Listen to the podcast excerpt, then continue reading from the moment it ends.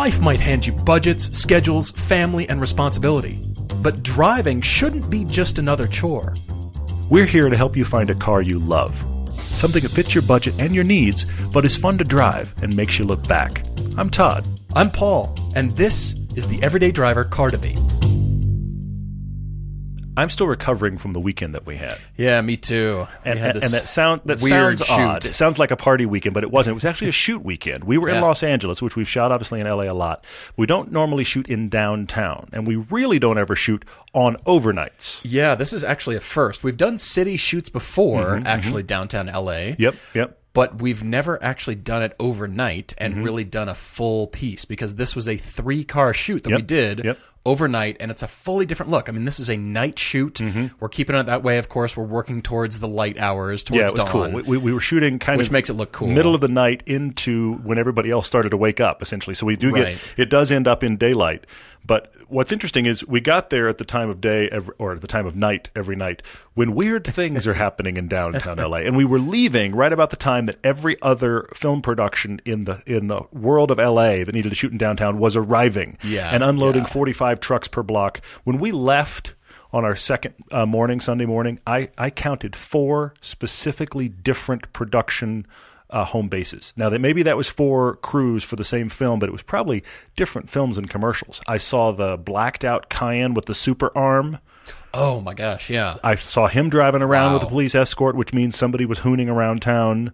Uh, it was a huge weekend, and of course, we were there, but we were there when no one else was. We were there when it was dark. Exactly. We also got kicked out of a location we were shooting, and Yes. this security guard was just too happy to He was- kick us out. He was so excited. The first words out of his mouth were, "Do you have a permit for that?" That is the LA. That is the LA default setting. And what I thought was hysterical because we were shooting in honestly, folks, the least recognizable shouldn't matter kind of place. I With was zero shocked. people. They even had a security guard, but of Yeah. course they did. He showed up and asked about a permit. He course, showed up honking. I mean, took him four minutes to get out of the car. He, he was he was a large gentleman. Yes, he was. He the, the thing is, the security guards do not have the clearly the physical fitness tests that are required by police officers. That all, that's all I'm saying. So there was that. But when we left, he was so excited to be filling out his clipboard. Oh my gosh, yeah. Clipboard. Most exciting thing he had he had for the whole evening. It yeah. was awesome. Yeah, that was uh, great. yeah, we're nearly done recovering from that. We've got uh, one or two, maybe more shoots for our upcoming Velocity season. Mm-hmm. That is consuming us. Uh, yeah, a lot of editing work on your part too. Tons, tons, tons. But in the meantime, we're still doing various events, including the upcoming Laguna Seca trip that is track Yeah, day, November yeah. 17th, 2017. If you've got any questions about that, go to everydaydriver.com slash adventures tab. There's Mm-hmm. more details. And this is a trip where you can join all of it, some of it, none of it. We'd love to have you there. You Yeah. can just come for track day, or you can just meet us for the, the dinner The afterwards. dinner or just the drive or whatever Right. you want to do. The key thing here, though, is it is kind of an every man for himself on what you want the price point to be. If you're coming in and you're staying at a hotel, you get to pick Yeah, your own hotel, and that kind of stuff. You're also bringing your own car and your own helmet. We don't have a way to set this up like we do in Europe, where you know you show up and we provide everything. We don't have a way to do that. Right, right. So if you're sh- if you're driving on Laguna or if you're showing up for the uh, just the the drive on PCH, this is your own car, by the way. Mm-hmm. So keep that in mind. That's very cool. We're also going to be wrapping a shoot for season two into the midst of that madness. yes. And that, Yeah. that brings me to a thought, actually, a couple of thoughts that have happened on season two. I want to reiterate something in case you guys don't realize this. Yes, we have a deal with Velocity that's a little bit of an oddball deal. We have a deal with Velocity that we, one of the things we like about it is the fact that we get to keep all of these shows, that we keep the rights to the, sh- the program, Right, which is right. awesome. That was a choice that you and I made. Yes, for sure. For sure. That's important. Now, a actually, downside of that, of course, is that Velocity really, really promotes their own shows, which means they Right, don't really promote us because we're an independent producer on Velocity, and there are others like us. So there's that. But the upside is we do get to keep all the content, which means we can get it to you if you don't have Velocity. If you do, you're going to start seeing it January 2018. But if you don't have Velocity, a few of you have asked, everything we're making now will wind up on YouTube. There was a mm-hmm. question from Matthew Green about putting it on Vimeo and charging for it. I suppose we could, but ultimately our intention is for it to be on YouTube anyway. Right, So I right. suppose to Matthew to clarify your question, are you wanting it to come out really early, like it just happened on Velocity and now it's also on Vimeo at the same time? Because I will admit that there will be a stagger from the cable release to when it winds up on YouTube. So are you hoping, Matthew, that we're going to charge to give you like access as soon as it launches on Velocity? Is that your question? Because ultimately, our intention is to just have it on YouTube and not have you pay a fee. So that's Right. part of where we're headed. Right. Down the road after the season ends, you know, longer term, mid It'll- mid 2018. It'll sta- it'll stagger out. It'll Right. stagger out. I mean, it's Right. going to be roughly a month or so kickbacks from when it's on cable. Then it'll start filtering its way out to to YouTube. So it's going to happen. But uh, yeah, just clarify for me what you were thinking about Vimeo. But our intention for you guys to know if if you haven't caught this already, and that is just because it's on Velocity doesn't mean you can't see it if you don't have Velocity. If you do, that's kind of your early premiere access, if you will. Mm-hmm. If you don't, it's still coming. And we're reaching a different audience with Velocity. That's really sure. what we've For talked sure. about. Yes, yes, yes, YouTube yes. audience and Velocity. There's some crossover, but not is. a lot. And that's Well- been really intriguing for you and I to discover this, first of all, and then take advantage of. And so that's our intention to do both. For sure. Hence the YouTube posting later. Well, and there are people, it's interesting, there are people listening to this podcast right now that are listening to this podcast because they'd never heard of us, saw us on Velocity, found the podcast, found the YouTube videos. They found the entire show in reverse to the way you and I built it, which is hysterical. Right. The other thing you have to know, I, I know we've talked this up one side, down the other, but here's the thing an actual living can't be made doing what we do on, on uh, YouTube. Television Yeah. with sponsors, it's possible. YouTube Yeah. is kind of like gravy money, if you will, as far as the amount of money that's made there. The show can kind of, kind of pay its own expenses, but can't pay anything beyond that. Lunch. and even that, even that is difficult. Right. So uh, that's the whole reason for the TV thing. But don't worry, it's still coming back to you no matter where you are. Couple of great debates for this episode, guys. We have Justin in the Bay Area and Tucker in Salt Lake. We thought we'd keep it a little bit close to home. Sorry, uh, yeah, Tucker in Salt Lake City. The thread here between these two podcasts is Justin hates his car. Or no, Justin loves his car and doesn't know Yeah. what to do. Tucker hates his car and doesn't know what to do. Well, and both of them want to wind up with a track car too. Well, yes, track-ish. I don't think it's their primary focus. No. It's it's a secondary No. you know, kind of a thing here, but they do talk track They're, track well, driving. They're both here. talking about having a kind of stripped out, focused possible track car in this scenario. That's you're right. It's secondary, but I thought it was interesting because you're always talking about the threads in these. I thought it was interesting that that's there as well. So Mm-hmm. It this is. is fascinating. It is. Well, Justin, as I said, he's up in the Bay Area. Thank you for listening. Thank you for watching. He is 33, working for medical devices uh, in the medical devices industry, and I guess it's only pharma where you get a a rep, uh, a car to rep uh, pharmaceutical drugs. Well, but it's never kind of exactly the car that you're excited about, too. It's- not yeah. medical devices apparently so he's commuting four days a week three weeks a month so he's traveling often for work and right now his commute isn't that bad Mm-hmm. 22 miles each way he's not spending that much time in traffic because he leaves he goes to work early and leaves early as well Mm-hmm. Yeah, yeah. he has a an 84 911 carrera he's had this for 10 years Yeah, yeah, so think about this he got it when he was 23 he's Good had point. it all this Good time point, yeah, yeah. well maintained, semi track prepped with a roll bar, Sparcos. He loves his car. It's amazing. Mm-hmm. And then he's talking about your Lotus being a compromise, but that's why he loves this car so much because everything else that he drives feels numb and boring and not Yeah. exciting and not something to look forward to. In this. I'm not surprised. I'm not surprised. Yeah. Because that's the thing about the older cars as well. The Lotus, honestly, the Lotus is is almost a car from another era in that regard. Because the stuff as in the, far as the the, the way you come to the it. stuff in the 80s to the early 90s, that was when the stuff that was really good dynamically was a real sacrifice in almost every other area. Sure, and then then sure. everything, if you will, the, the dynamic stuff kind of gets really polished and nice, and it meets the luxury stuff. And now we have things. This is no slight, like your Cayman, Oh yeah, where yeah. it's incredible dynamically, but you could also just drive cross country in it. Where my Lotus, please, Right. please don't. You know what I mean? Right. So, You've but this is the been there, thing. done that. Exactly. This is the thing about this '84 Carrera is he's just realizing because it's a car from another era, it has all of these awesome analog things about it that aren't. And, and I'm not look. I'm not pointing this at just Porsches. I'm saying cars of that era in general, sports cars of that era, have more of that than modern cars. Sure, sure. Well, I, I, I love that you love it here, Justin. And he's saying he'll never get rid of it because it really speaks to him. Mm-hmm.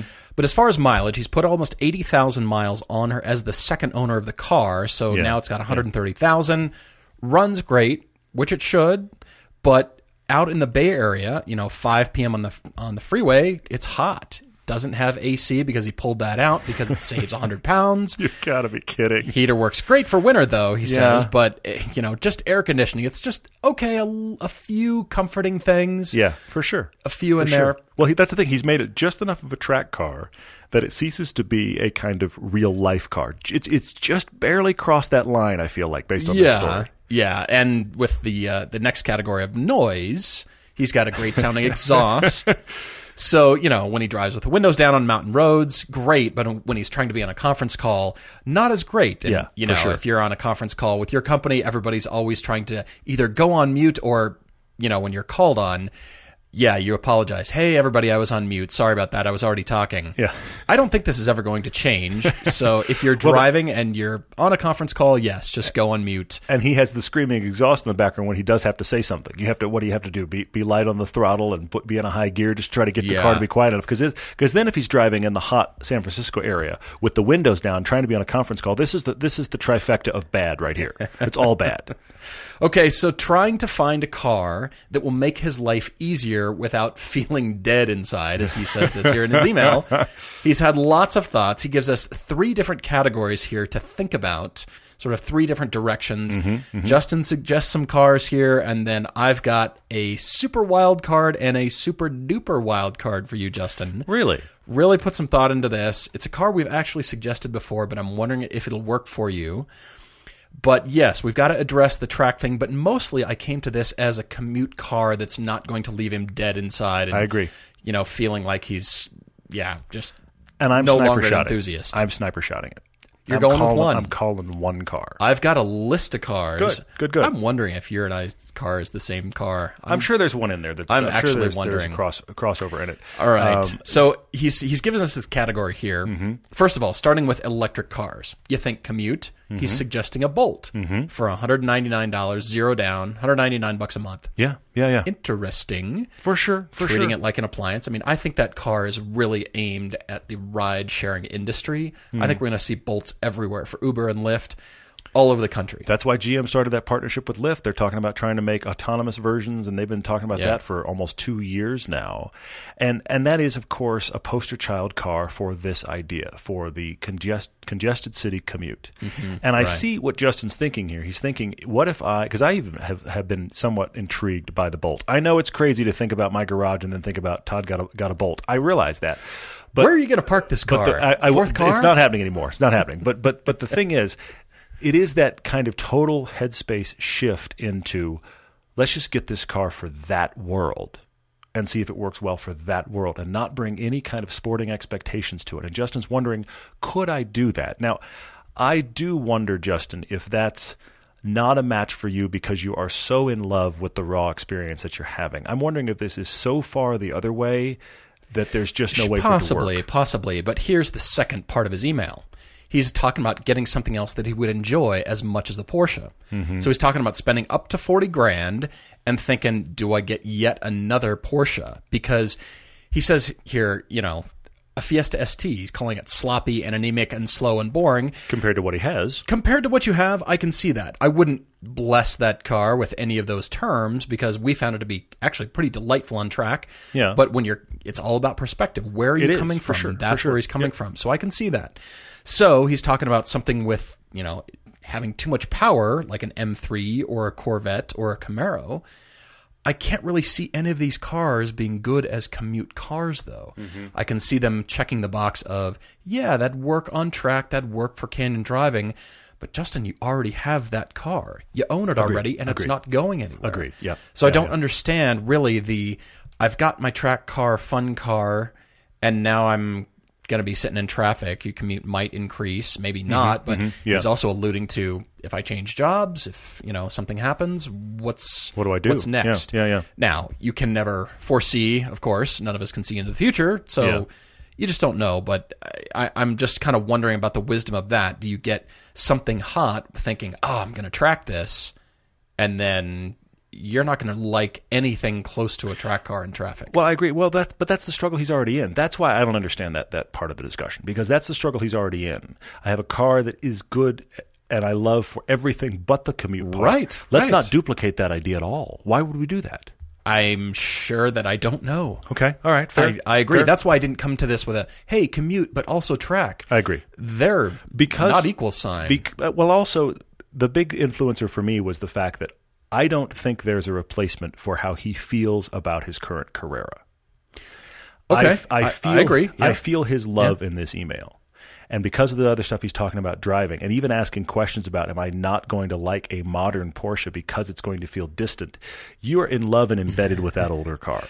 And because Yeah, cars have become across the board more distant than they were then, and you want to keep this 84 anyway, a part of me that just goes, okay, let's let that car have all of those attributes. Let's let, let's revel in all the things it does wonderfully well that you love and solve only the other part.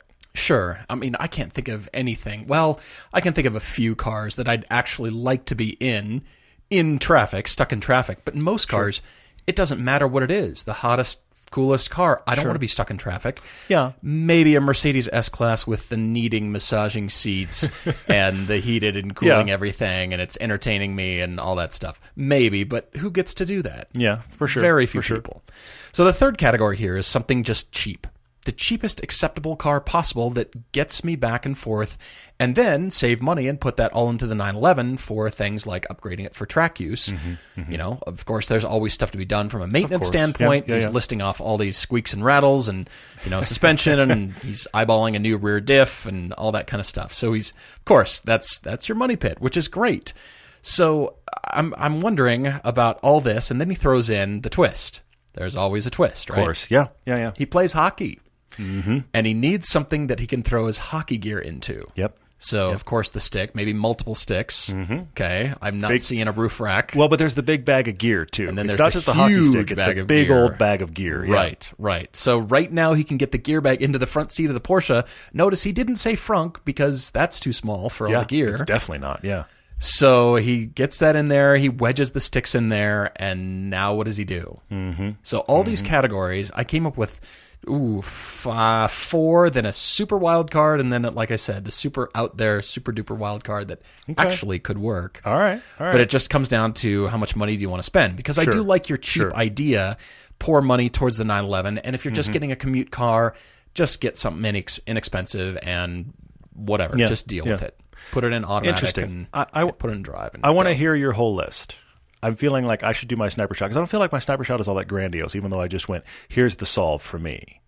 I'm curious though. But I'd be very curious if it's to hear one, your then listing. you are saying it's well, it's I- the solve. But but here's why. I, I really thought about Justin's situation, and I and and I kind of extrapolated from my own situation. Okay, and here's what I mean. Obviously, I've I've waxed on about why I love the Lotus, but here's here's the grand irony.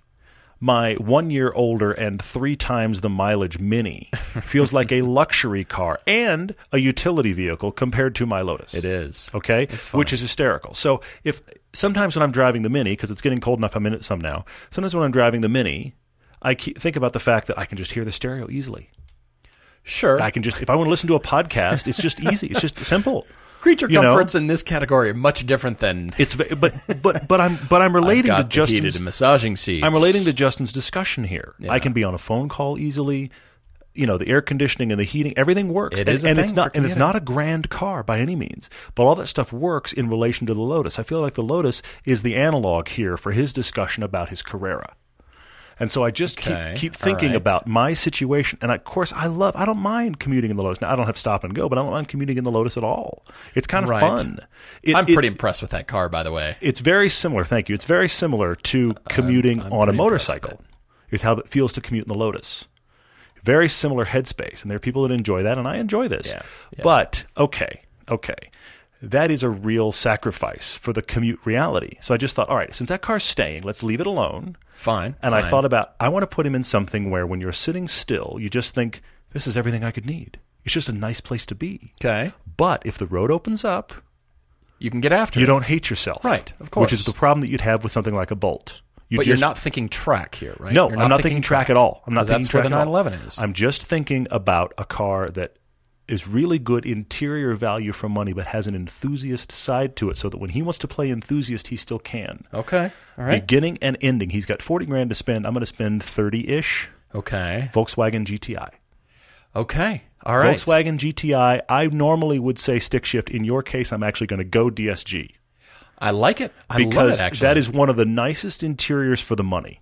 no, you're right. And that is a car that anytime I'm in it, I just think, how how does Volkswagen figure this out? Where they just look, there's plenty. If you, if you really want to get weird, there's plenty of questionable plastics in a Volkswagen GTI, but you got to hunt for them. You have to hunt for them. Questionableplastics.com. The ones that feel like they're made out of either army men or big Slurpee cups. Those those plastics are in there, Yeah. but you have to hunt for them. Whereas a lot of other automakers, they're up higher, they're in vision, or they're, they're places right you're going to end up Or touching you're anyway. on to them.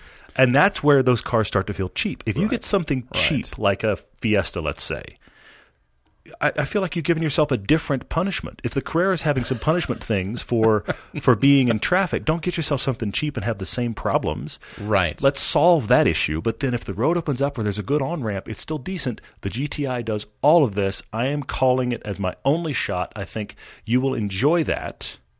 And yet the it, it's, Okay. it all of its strengths are different than all the strengths of the 911 and the two cover all the bases with a little bit of fun enthusiast overlap in the middle. Plus, you can get hockey gear in the back because it's a hatch. Exactly. This is done. this is what I'm saying. It's just Okay. you've solved it. I th- I'm just when I thought of that, I kept thinking of other options around it, and I just thought because of interior value for money, Mm-hmm. I'm stopping right there at the GTI. I like it with the with the dual clutch there. I like that a It's lot. it's just embrace the commute, do your conference calls. Oh look, I get to go fast here. Fine. Good choice. I was wrong. Our cars are nowhere alike. Really? Okay, Yeah. great. I will start off by saying yes to the Bolt. Sorry, sorry, sorry. I, I have to do one, What's- two, two other little comments on the GTI. Other okay. reasons I thought of it. Okay. All right. because they're now doing the six-year, seventy-two thousand mile warranty. So get a The new one don't culpa. worry We're about it. sorry we screwed There's up with that. um, and cheating. in the world of the Warranty. of the bolts and those kind of things, the GTI can get thirty miles the gallon. Mm-hmm. I'm Yeah. sorry. I did, sorry. These are all the things in my brain. I've got them all No, out now. Please, no, no. Bolt. Please go with Bolt. Okay, so I'm starting off with the Bolt that you suggested. 199 bucks a month. That is killer deal. Nothing I have to down? Yeah, that's great. It's not terrible. I like this. I'm just wondering if that's really for you. I, I think it's definitely coming for more of us than we think, but maybe maybe not, because I just I'm wondering. You're saying you know if it's an if it's an appliance, Yeah, it's a yeah, toaster for sure. and then you mentioned about where you live right now doesn't have a place to plug in, even though your work does. Mm-hmm, So you might be doing the opposite, or you're leaving it plugged in at work all day, then you just park it wherever you're at at home. Mm-hmm. Which still works. it still works. It's just sort of the switch, switcheroo, yeah, and yeah, doing we've talked that. about that before. You know, that could be, but I'm just wondering with everything you're saying, you just don't want to be numb and bored and distant. You still want to be connected even though you're in traffic because Yeah, yeah. you know, traffic opens up and then as you're saying, what if you get a canyon road and you want to do that and leave the 911 more as this track car over here? Mm-hmm, All right, so yes to the Bolt, but also yes to a Volt because we like that. this as a car. Yeah, yeah, yeah. Now, you don't have to spend anywhere close to 40 grand to get yourself a Volt, Mm-hmm. but it's a real car and that does solve the I don't have a place to plug it in part. It gives you all the options. That's what it does. But that's Yeah. the only reason I suggest that. That's Sure, nothing else about that really fits his situation. And then I thought about an i3 could do the same thing. I like these more and more. I sat in another one at BMW Mm-hmm. World in Munich. I really like this car actually. It's it's intriguing me. You know what I love about the i3 in this discussion? Is you can get an i3 for cheap if you go used. Really, Well. really cheap. Get this. I found a 2015 i3 Mega for under 20 grand Not surprised. with only 10,000 miles on it. I'm not surprised at all. That's what I'm saying. Those were forty-five thousand dollar Yeah. cars new, and they're now worth a quarter. I can't believe this, but it feels, Justin, it feels fresh and clean and kind of, all right, I'm kind of look forward to my commute and I just get to be in this thing and, you know, just cruising along. I see that. I see that. Got the 911 already. Mm-hmm. Fine. We recently drove the Mazda 3.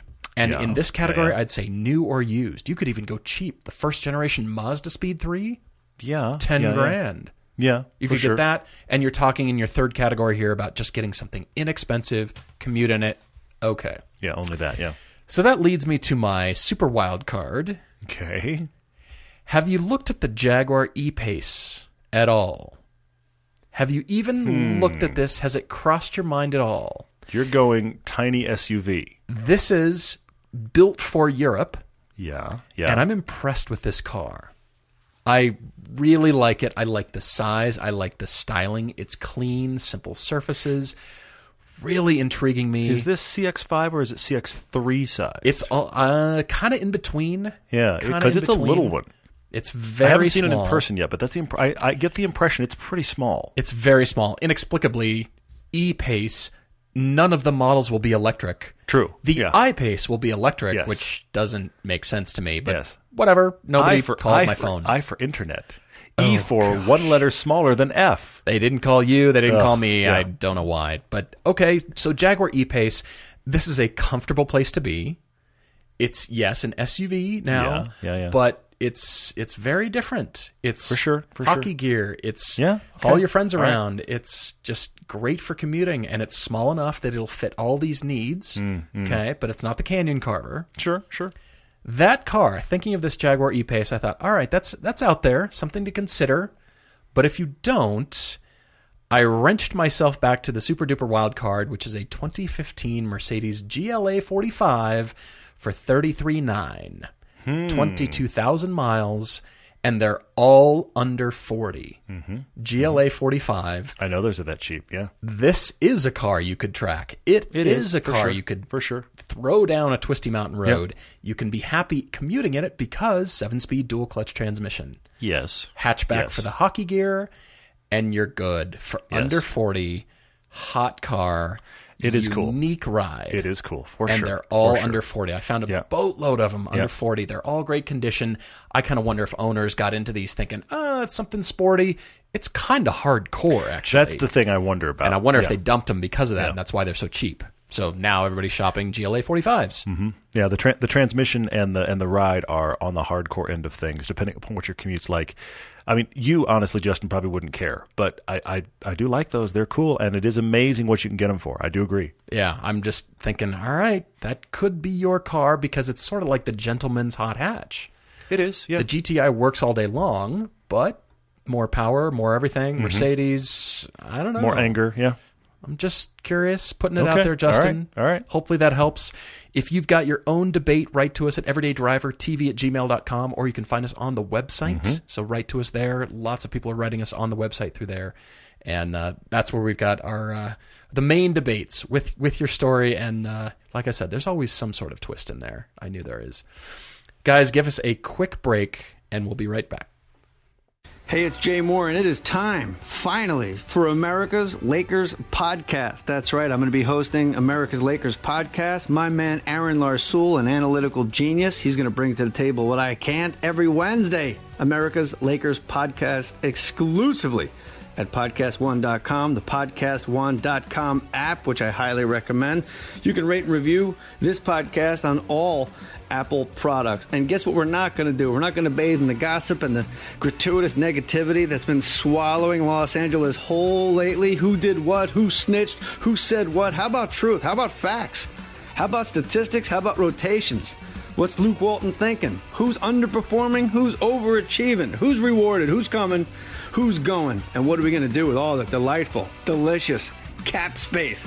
America's Lakers podcast with me, Jay Mohr, and my man, my brother, Aaron Larsuel, every Wednesday, podcast1.com. Let's consider the secret life of the innermost nesting doll. Living most of her life in the dark, inside the other nesting dolls, she has plenty of time to think, if she could. Sadly, she has no brain. However, when an innermost nesting doll hears that Geico not only saves people money, but also has been providing great service for over 75 years, she thinks it's obvious you should switch. Because yes, switching to Geico is a no-brainer. Pity the innermost nesting doll and her lot in life. So we're back with Tucker, who has just moved to Salt Lake here, and he has the exact opposite problem of Justin that we talked to talked about before the break. Justin's in love with his car and can't bear to get rid of it. Tucker hates his car and doesn't know what to do about it. And the other twist, I read it and just go, "I'm sorry." He has an FRS that he hates. That's the key thing. That's a lot of why I chose your email here, Tucker, because as you know, Todd has owned one for two years solid. and I liked it a lot. yeah, I, mean, we liked it a did lot. all kinds of stuff with and to that car. I will say two things though. Tucker had a Miata that he loved forever. He had it for a long time, and he was desperately in love with it. Even to the day he sold it, he loved it. Mm-hmm. And he's done nothing to this FRS but buy it cheap. So he 16 still has grand, something yeah. like that. Got it up So in it still Montana. has still has torque dip. I have no idea what tires you're running, but I doubt you're running super sports. it's not So- appetizers at a party. Torque dip. yeah, exactly. exactly. that would be more exciting. Anyway, but but so that's the thing. He he's thought about he shouldn't. He had an NA Miata, so a first gen that he had tuned like crazy. Now he's dealing with a fully stock FRS. He's done nothing to it because he's been worried about if I sell it, I don't get that money back. So he hasn't done anything to it, and he doesn't like it. I actually think that's kind of an imbalanced discussion too, because you had done Okay. stuff to the Miata right. to make it an awesome Miata. You have the FRS that's So you're saying stock. it's not quite analogous, not quite. Not quite. You Now- didn't give now- it a fair now shake. Please, but please don't get me wrong here. The NA Miata is awesome. I don't really fit, but I, but it's awesome. Yes. The FRS I'm a big fan of, but unfortunately, and we have railed about this before. Unfortunately, the FRS in stock form is your starter car. It's a car that you begin with this package, and now you kit it out to make it awesome. I mean, he talks about track days and autocrossing, but he's grown to hate it. It sounds like he didn't start off hating it. Mm, okay, all right. After, you know, it wasn't, you know, a while because he's had it for what, a full year. yeah, Okay, so it just it it went the other direction that it's supposed to. Yeah, We're trying sure. to get you into cars that you love and love and Yeah. love more as, you know, grows over time. Yeah. But he he started liking it, it sounds like. But here the interior's falling apart. Did you have any trouble with that on your car? I didn't. I didn't have any issues. Motor is terrible, and by terrible, I'm wondering if you mean the lack of power. Well, he's saying that he I don't want to modify it. Well, yeah, in that case, you're right. The motor's terrible. I mean, you compare that to the Miata motor. The great thing about all of those engines is they just want to rev, and they don't really fall away at any point. They just get in that classic naturally aspirated way. They just get more and more powerful as you wind them out. Mm-hmm. The FRS will get there after you slog through the middle section. You've got to slog though. But he's just saying, you know, it just lacks personality for him, despite paying only 110 bucks a month. Picked it up for 16 grand from a dealer in Montana. Which is awesome. That's a great deal great. on that car. That's what they're worth now. Tucker, welcome to Salt Lake. Glad you're here. Yeah, I'm yeah. glad that we're, you know, we're just right up the hill here and uh, talking about you and your girlfriend. You're talking about putting a down payment on a house. You're saving up for that.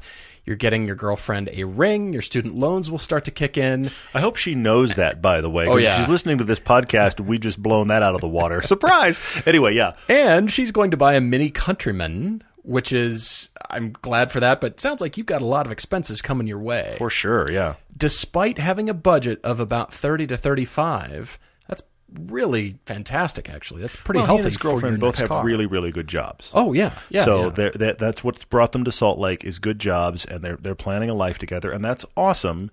But yeah, this is the thing: is he's really debating what do I do to get out of this FRS, or do I get out of the FRS? He kind of wants something that he just likes and can enjoy in a commuter world, but also have a track car. So it's a, is this? It's kind of like the discussion we just came out of.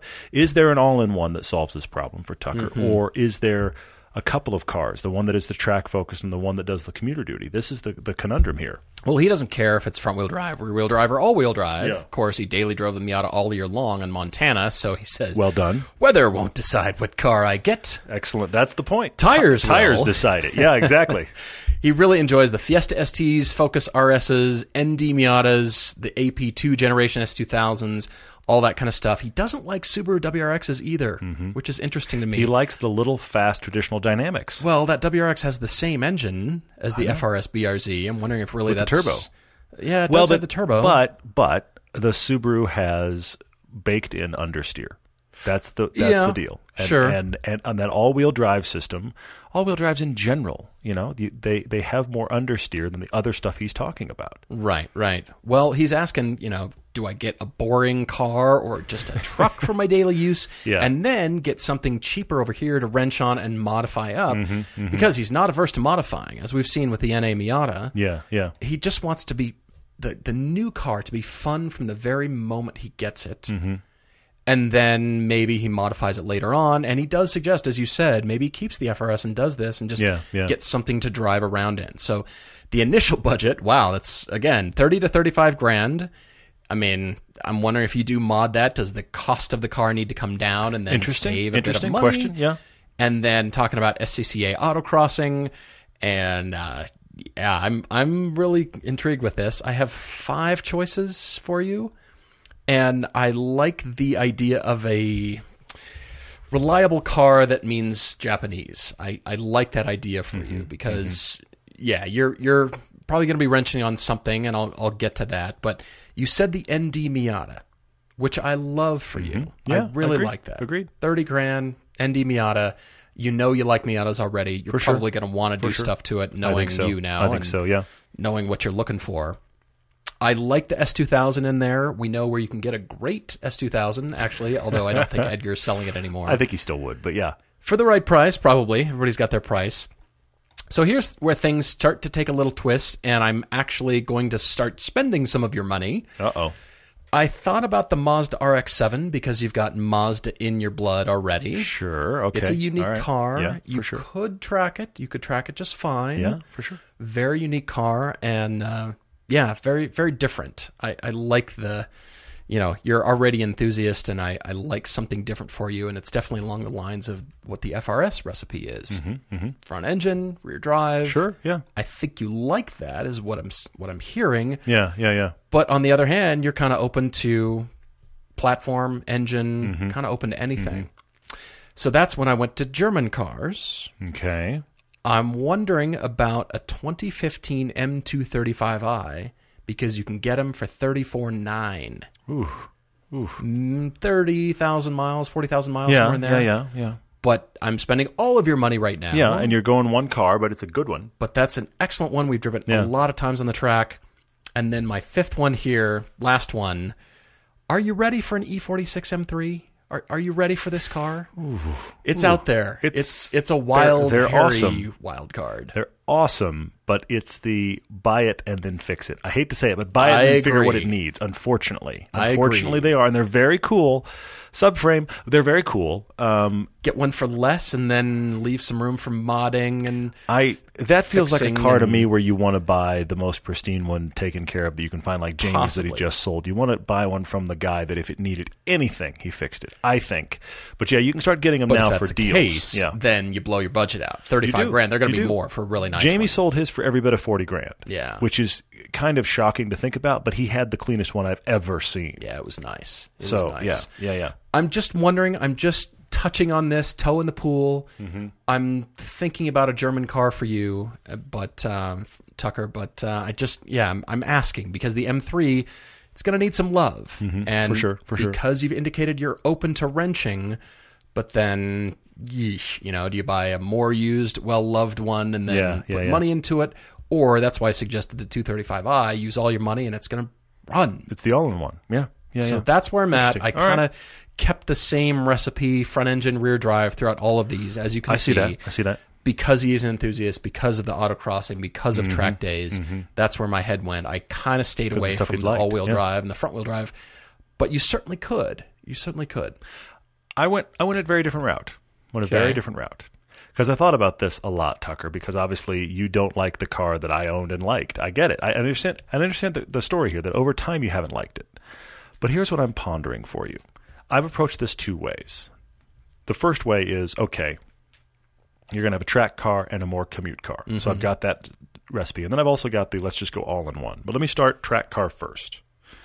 If Okay. you're really thinking about let's have a track focused car and a commute car, then I submit this to you.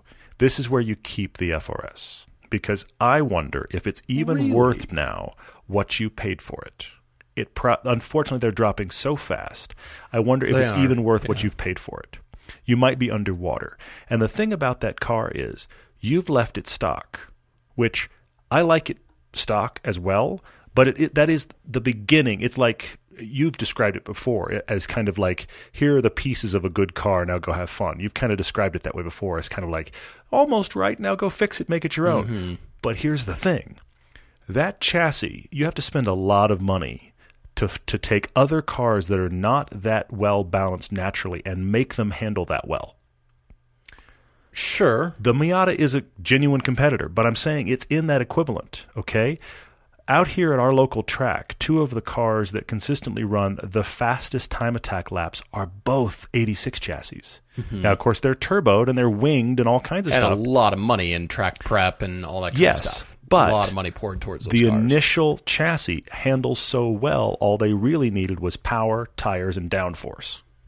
Pretty much. So if you're thinking about having a track car, I think you already have the skeleton you need. And then the, the issues you have, which are I don't like the power delivery and the interior is falling apart, are irrelevant. They're irrelevant. They don't matter at all anymore. If it's a track car, yeah. I if it's going to be a car that's going to be focused for autocross and track and just those fun drives, those things go out the window because they don't matter. it'll give you reason to rip stuff out of there that's broken. Seriously, and now you can just do stuff to the engine. You can put on great tires. You can you will have such a great starting place. I think if you go elsewhere for a track car, you're going to spend more money trying to get as good an end end result. Mm-hmm. So that's why I think that because it's in your garage already, so that stays. Okay. and hopefully you build the car into something you just can't believe how good it is.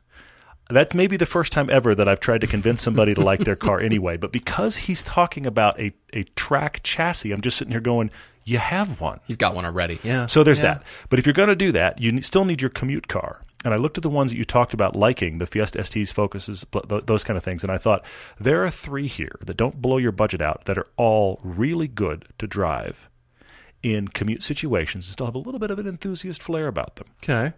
The current Mazda 3, which doesn't make a, a Mazda Speed version, is a great car for Really commuting, is. For really is. interior. It's nice. The chassis feels really good. Perfectly good commute car, but not an autocross car. You can get Focus STs all day long for this. Sure. Sure. Okay, so that's a good option. And yes, you're talking about your girlfriend may get a Mini Countryman. What about the Mini Cooper?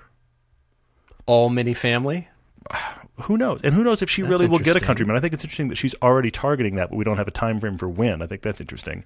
But if you're going to talk When's about the ring versus the countryman? exactly, there's the a lot. There's a lot in? of pieces happening here for sure. Where But- are but- these all falling together? Yeah, yeah, yeah. It's a lot of a lot of big dominoes. But but if you're going to talk Mazda three, this this world Mazda three Focus ST, I'm sitting here going, you should drive the Mini Mm-hmm. because the Mini is all about that enthusiast personality, but yet it's in this world and it's much more commute friendly. And I think about it because now it's my luxury car, which is ridiculous. But so those are my three. no one ever. Exactly. Those are my three for you have track car and now you have commute car. Then I have two for all arounds. Meaning Okay, you right. sell the FRS, you get one car that you can take an autocross and track when you do that, but mostly it's just your drive for fun car, drive for daily car. You don't like the WRX, but you have mentioned nothing about the Evo X. True. True. Very different personality in that car. It Delightful in winter. hammer its way through the winter. It will roll past people on the track. It will kill it at autocross. It isn't a very luxurious interior. That's its Achilles heel. But how nice do you want it to be? Okay, exactly. if you don't like the, the interior, the interior of the FRS, I don't get the feeling you don't like it as nice enough. You just feel like it's not high quality enough and it's falling apart, which is interesting. I didn't have that problem, but I hear that. That's frustrating. What are Evos these days? So, you wouldn't have well- to spend thirty to get one, would he? Well, but 25 to 30, he'd get a nice one. That's Yeah, the thing. yeah. So drive the Evo X, the Evo 10, because that's a car that is such a different personality than WRX. I think it's worth driving. But then I had to bite my tongue on our last debate because the other one that is my wild card goes here, and you just mentioned it in the last debate. I really, really think You're kidding that me. Tucker should go with the Mercedes GLA AMG 45 as his all around. You're kidding me. It's a fantastic interior, nice is? car for. I mean, look, there are some plastics in there where you go, how much was this car originally? Because it shouldn't have this plastic. But if you're buying it Yeah. at thirty thirty five, which you've already said you researched, I found them too. If you're buying That's under funny. forty, under forty, you have options of that car, which is Oh, yeah. amazing. Yeah, yeah, Because yeah. they're sixty to seventy new, which, is, insane. Crazy. So, Yeah. But here's the thing: go drive that car because that can be your little, you know, feels like a nice upscale. You mentioned it before. It's the gentleman's uh, hot hatch. It's a little bit upscale, but that then if you want to hammer it, you can hammer that car. Such great personality. It is the upscale version of the STIs and the Evos of the world. So if you're gonna go all arounder, I, I had to, I had to try really hard to be quiet the last debate because that was where this goes for me. So there's the thread. I'm looking them up right now on Mercedes website. They start at 51. Mm-hmm. I mean, The one we drove was every bit of sixty. you can get them for 33 with you know barely any miles and like i said i think owners got these thinking all right it's the sporty version and i like how it sits and, And I then like it's the stance. hardcore. Yeah. it's a hardcore machine i mean it's far more than you think so Yeah, yeah, yeah. the headline is mercedes amg gla 45s Yep. for both guys Yep. but for very different reasons, Uh-huh, which is for sure, great. for sure. And in very different territories, you know, and in weather and all that stuff. That's Tucker, let us know what you get, and uh, and welcome to the area. Hopefully, we'll see you at some uh, car meeting. You've actually called us out to show up at one of the uh, local autocrosses because you're going to be at them too. So if you ever see us banging around town, please say hello. jumping right into questions on social media, guys. If you've got just random questions that strike you that are news based, anything like that, send those to us when we ask for questions on Facebook, Instagram, and Twitter. But your car debates, as we said, write to us on the website or the email. I'm going to jump right into Chris Herndon's question about what is the cheapest car you've had the most fun in? Most fun per dollar of car. Hmm, okay, I've got one. okay. Haven't talked about it for a while, but he's writing on Facebook. That is the Honda CRZ for me. Yeah, I was on the Yeah. streets of Willow cackling Yeah. in this car, Yeah. thinking, this is just the cheapest, most inexpensive, excellent track car that I've ever driven.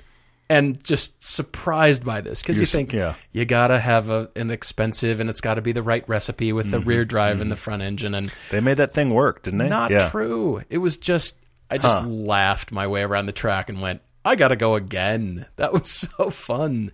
That's cool. Honda CRZ. All right. I'm actually kind of wanting to drive one again. Yeah, you're talking about you're talking about new options there. I, of course, I start thinking about how low can we go on the used category, and I have to say there's there's three I can think of that we've driven that were I couldn't believe the price of the car.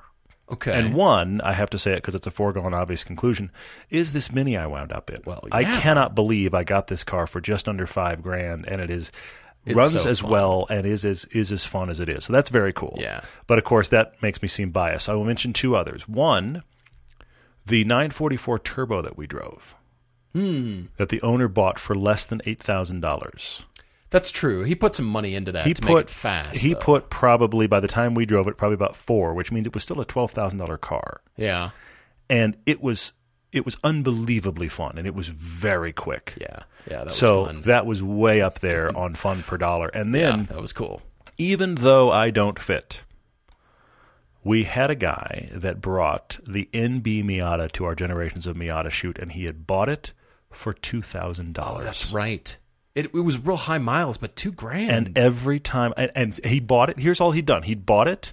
It needed a new radiator, so he put an upgraded radiator in it and brought it to the shoot. And that was it. It was it. It was had all that it had. car ever had a clutch done to it? I, I don't know. I don't remember what all had been done to it, but it was high miles, two thousand dollar NB Miata, and my my the only thing about it I didn't like is I don't fit in that generation. But mm-hmm. everything else about it, it was one of those things where I, I I tried to not put this in the edit, but I swear to you, every two minutes I was going. How is this car two thousand dollars? How did this happen? I could not believe how fun that car was per dollar. Sadly, it was totaled not too long after we we Yeah, uh, shot that film. unfortunately, yeah, it was Cody. a low speed accident. I mean, the car looked fine, but the insurance company totaled it out. Of course, because it was a two thousand dollar car. Yeah, Bummer. exactly. Mhm. Yeah, yeah. All right. So, what question stuck out to you here? Uh, well, we've got uh, Sean Clark asked a question that is very similar to one of the first the first debate that we had, so I had to, to bring it up. He said, "Would we rather have as a daily driver or only car? A, fully track prepped car, meaning roll cage, no AC, loud exhaust, etc., which is exactly our first debate, or the most basic econo box with the roll down windows and the uncomfortable seats and no gadgets, no nothing." And I have to say, Sean, without question, the track prepped car, and here's why at least the track prepped car has personality and it has something it does well, really well, even if you're not currently using it for that. Yeah, That's a car that I can find reasons to love it. The other car is just spiteful. it's just it's just a bad experience and why am I here? John, you're not selling the second choice here, the Econobox. I mean, there's nothing to love about that. I'm going track car. Absolutely. I don't care. I mean, loud exhaust, that'd get on your nerves, but just, yeah, stick in some earplugs and go drive. Enjoy it because there's going to be gaps in traffic and, Yeah. You know. I, Oh look, like the freeway does it does a bend here and everybody else slows down and I didn't have to. I've done Gee, that too, yeah. Crank windows, uncomfortable seats. Yeah, that's the real selling point right there, for sure. Man, you sold that. All right. So Alex Maiden's asking if you were going to buy a muscle car, but you didn't want a Camaro, Mustang, or Challenger, what would you get? What What are your options? Hmm. I'm asking about the E E92 M3. Mm-hmm. Could that mm, could that do as a muscle car? I see that. The I engine that. certainly could. Yeah. I mean, it kind of feels like it when you get in mm-hmm. it and you look at your fuel bill and you For sure. think, For sure. what am I driving here? I'm just wondering. It's not as big as those other three, of course, but I'm just kind of wondering. Well, but see, that's the thing. You've gone an interesting route with that because there's a part of me that wonders about this.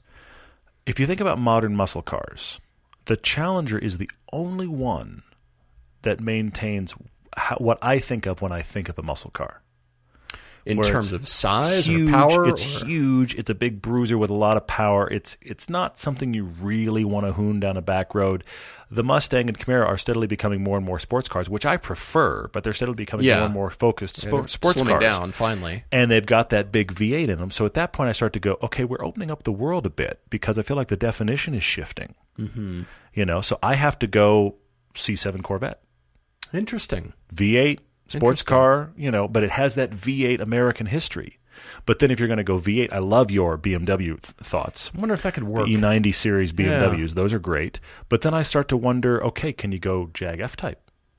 oh, because it has it it's like it's related it's related to that world we're talking go v8 you get the loud loud exhaust you get the feel but yet it's obviously nicer and it's got a different breeding but i still feel like we're we're we're on the cusp of it there what about the XKs before that? The supercharged Jag XKs. possibly Those possibly are kind of muscly and yeah yeah yeah bruiser and not And that it- great on I mean- track. I mean, look, you can talk about the GTOs from the early 2000s. Obviously, that's in here as well. sure. But I'm just trying to think. I, I feel like because the Mustang and Camaro are blurring the line of what it means Mm-hmm. already. I mean, I, I would say if I got strict about the definition, those cars already aren't. We've got Challenger or nothing. True. If I got really strict about what is a muscle car in my mind, it's Challenger or you're done. But if we're going to count the Mustang Camaro, we've started to brush up against lots of other things that make this interesting. I'm wondering, yeah. Well, any of the Mercedes AMG cars. I mean, For sure. The Chevy of Germany. For sure. Yes. Yes. Really? Supercharged V8s. Get a big angry V8 in that regard. Yeah. and what about the Chevy SS, too? That could be considered kind of a muscle car. In a world where the Charger is now four door, then why not bring the Uh, Chevy yeah, SS? that's kinda I what I'm see that. thinking. I see that. okay, so it depends on your definition, but I think all those could work. Mm-hmm. I mean, nothing from Japan, really. But, uh, Yeah. Yeah. I like that. I like it. Okay, so uh, also Rich is asking us if misfortune were to inevitably befall the beloved Lotus and Cayman, would you rather suc suffer a major pet accident to the interior or unintentional self-inflicted infusion of diesel fuel? Yikes. Well, first of all, the nozzle is bigger for diesel fuel, but Well, now you're getting into semantics, but I, yeah. semantics. Yeah, I. Yikes! I'd say anything you can clean, I'm fine with. Yeah. Dirt you can clean. Damage, I see that. Yeah. like damage to the engine. Yeah, that's all a bad. Huge bill. yeah, I, that's all bad for sure. yikes. For sure. Uh, let's see. Drew asked a question about what makes a good manual transmission. Excellent question. Now, a couple weeks ago, we drove the uh, GT350R. Yeah. I'm driving the Mini, which is manual, the Lotus, which is manual, and this weekend we just drove the Civic. That's right. That's Those right. four cars could not have more different manual transmissions. Yeah, agreed. Very, Agreed. very different. But let me see if I can touch on this. And, and- you you asked specifically, Drew, what makes the S2000 so great? There's a couple. There's there's lots of variables going on here, but I'm gonna say there's a couple things. One of them is clutch feel. Mm-hmm. Yeah. The clutch has to have some tactile feel to it. Okay, if if it's a clutch that you push it to the floor and you let it up and you just can't you can't feel anything about the engagement, that's a problem. Or if the clutch changes so much mid travel that it becomes a different pedal on the bottom half than the top half, that's also a problem. So it's got to have a really consistent but very tactile clutch feel. I'm getting geeky, but that's part of it. Another part of it, staying with the pedals, is pedal placement Oh yeah. so that you can have both their relation to each other horizontally and the relation to each other vertically off the floor so that when you slam on the brakes how easily can you move your heel to heel toe that's a big factor so that's just the pedals mm-hmm. yeah. And you can get don't get me wrong you can get pedals wrong and gearbox and actually shifter right and vice versa. It's Yeah, when you get yeah. all of the above right that is really rare. When i go to the actual gearbox the stick shift i don't know i'm going to go on a little rant here for a second. Have you noticed the term a notchy shifter if you if you hear that term or read it a lot it's interesting some journalists use that as a positive and some use it as a negative Yeah. i have Yeah, I seen i've this. seen and heard it used both ways that's a problem Because depending upon how you first heard it, now you somebody goes, "Oh, this shifter's notchy," and they mean it bad, and you think, "Oh, that's a great thing." But the terrible cliche, the terrible Yeah. cliche here, but I'm going to use it because so because it's everybody understands it is the rifle bolt action. It's the fact that Yeah, it feels like if you use a good. Sorry, I'm going to follow the cliche rabbit trail here. Cliche rabbit trail. There's there's the T-shirt. Uh, that's actually a band for the night. Cliche anyway, rabbit trail. As long as we're driving on rails, this car handles like it's on rails. perfect. Yes, exactly. And notchy shifters, Anyway, transmissions.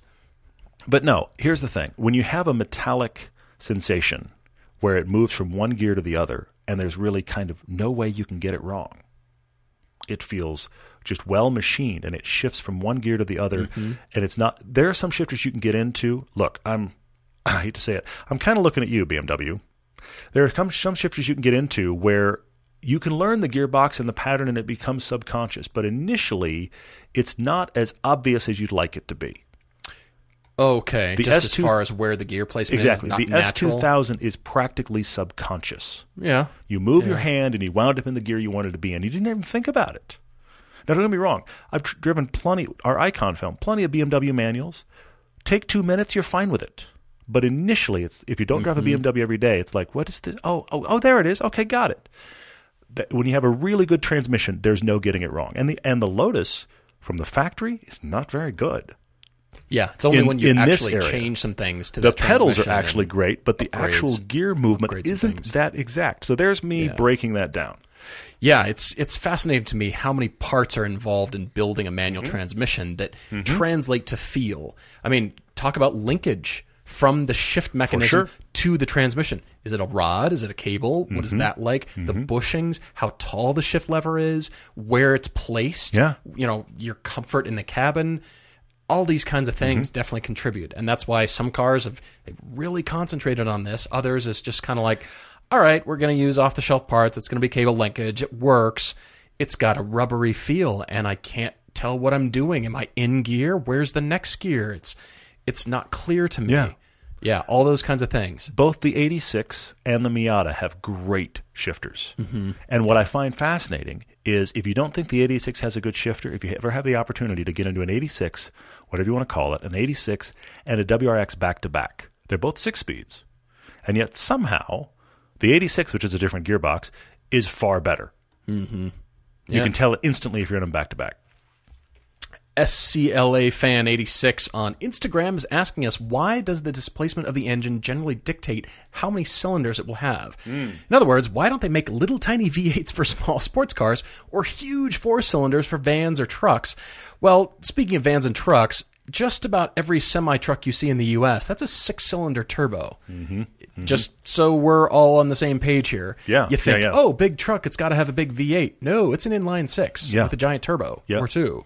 So yeah, semis are, are very much you know huge coffee can cylinders. Well, the classic Jeep four liter in line. that was a six. Yeah, the four a liter. four Jeep. liter engine that was a six. Yep, you get so much torque out of those things. They Yeah, rev yeah, really yeah. easily.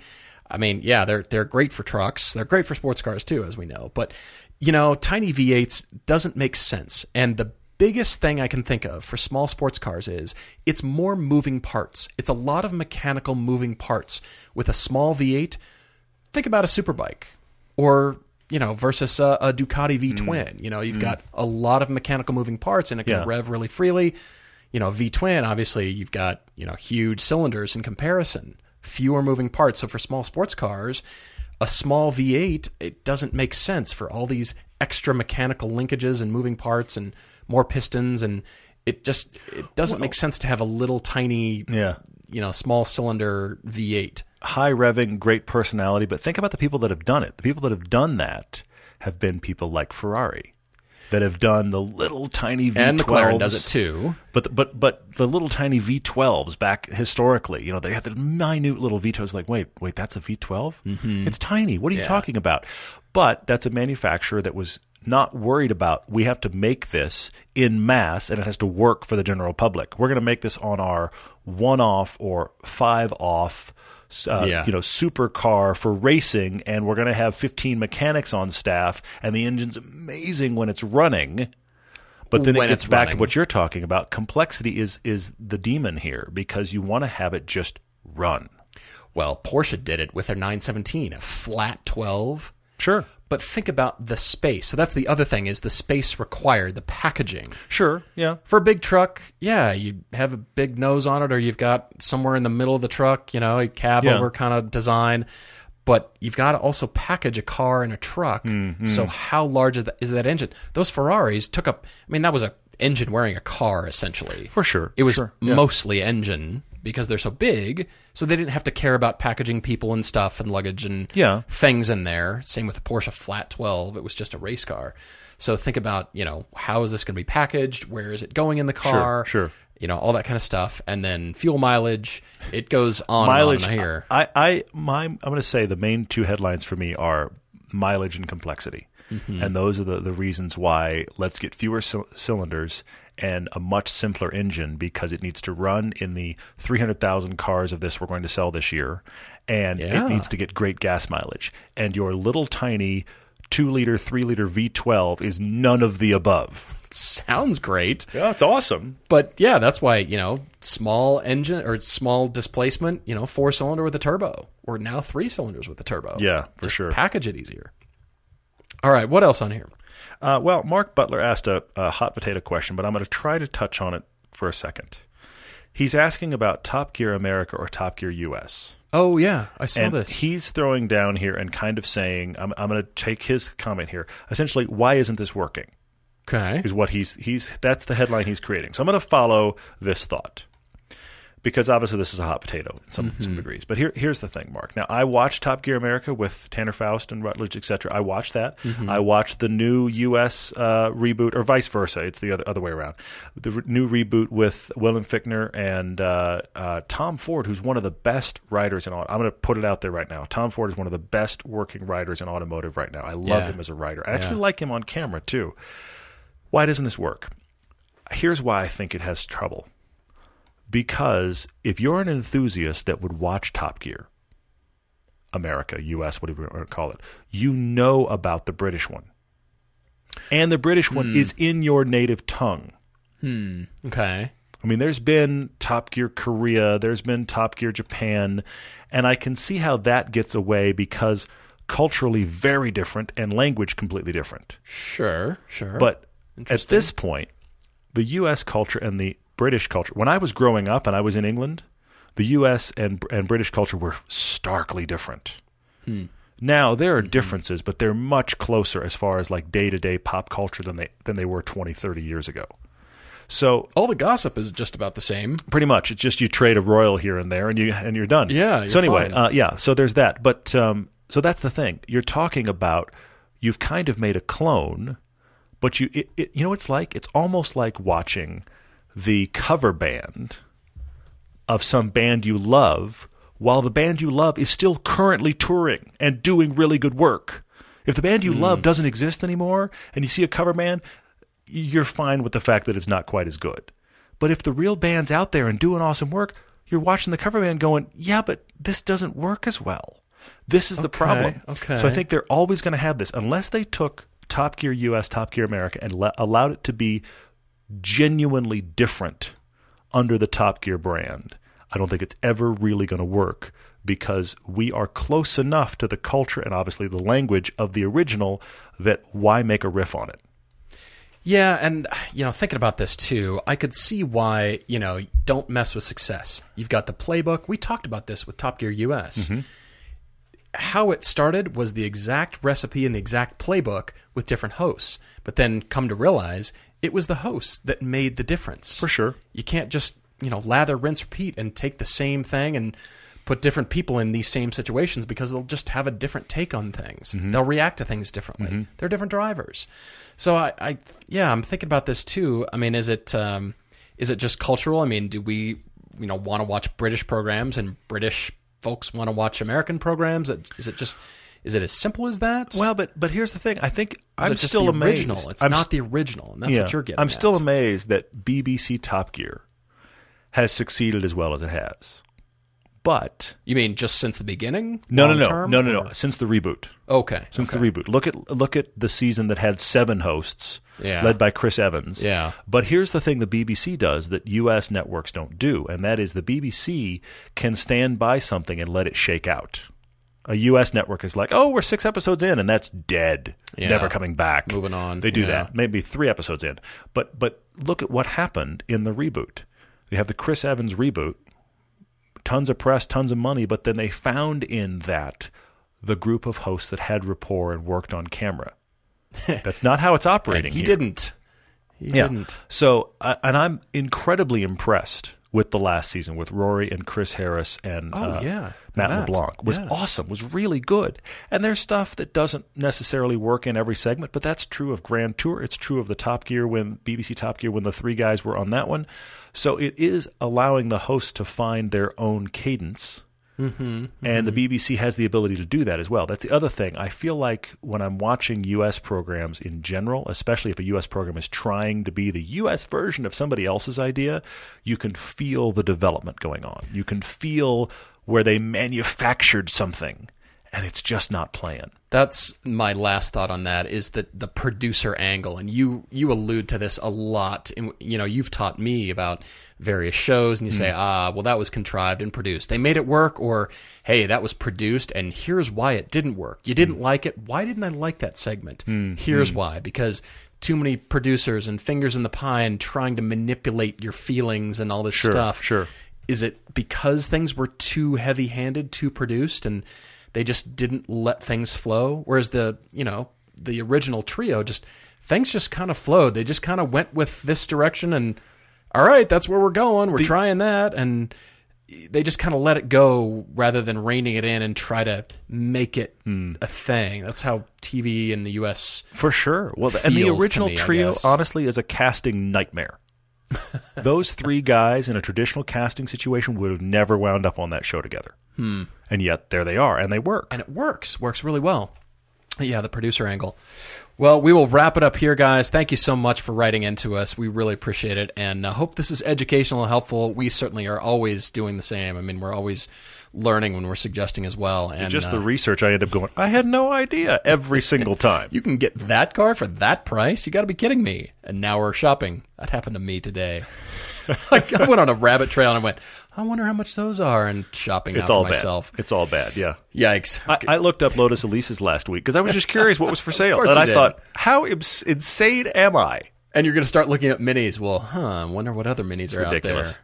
Do the same. I just found out today there's a woman in my neighborhood who has an 83 Porsche 928. Hmm. Automatic, like 60,000 miles. And I said, I, you know, I was talking to a guy here. I said, I've never seen it driving around the neighborhood. And he said, yeah, her her husband had it. You know, he passed Huh. away. And Wow. And Wow. uh, it's just parked in the garage. And I'm going, huh, really? That's- Amazing. That's interesting. Wonder if she wants to just dump it. we have terrible thoughts. It's awful. Anyway, guys, thank you so much again. Looking forward to next time. Cheers, everyone.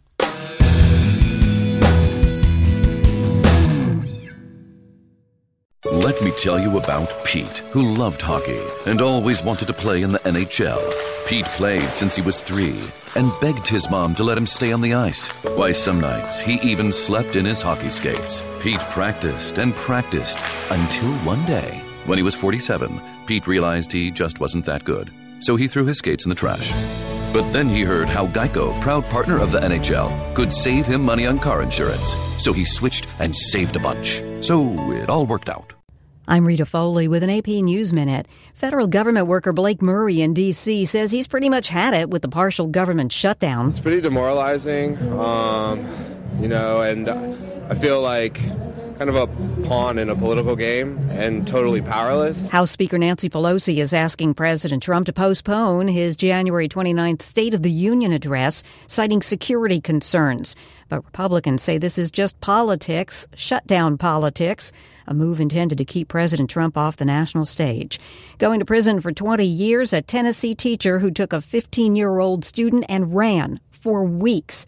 Prosecutor Dan Cochran. We think it's a serious sentence. 20 years is a significant amount of time. He's going to have all that time to think about what he did, the consequences of it. We asked for 30, obviously, but 20 is a very serious sentence, and we feel good about it. An employee and a customer at an IHOP restaurant in Huntsville, Alabama were killed in a shooting that also injured another employee.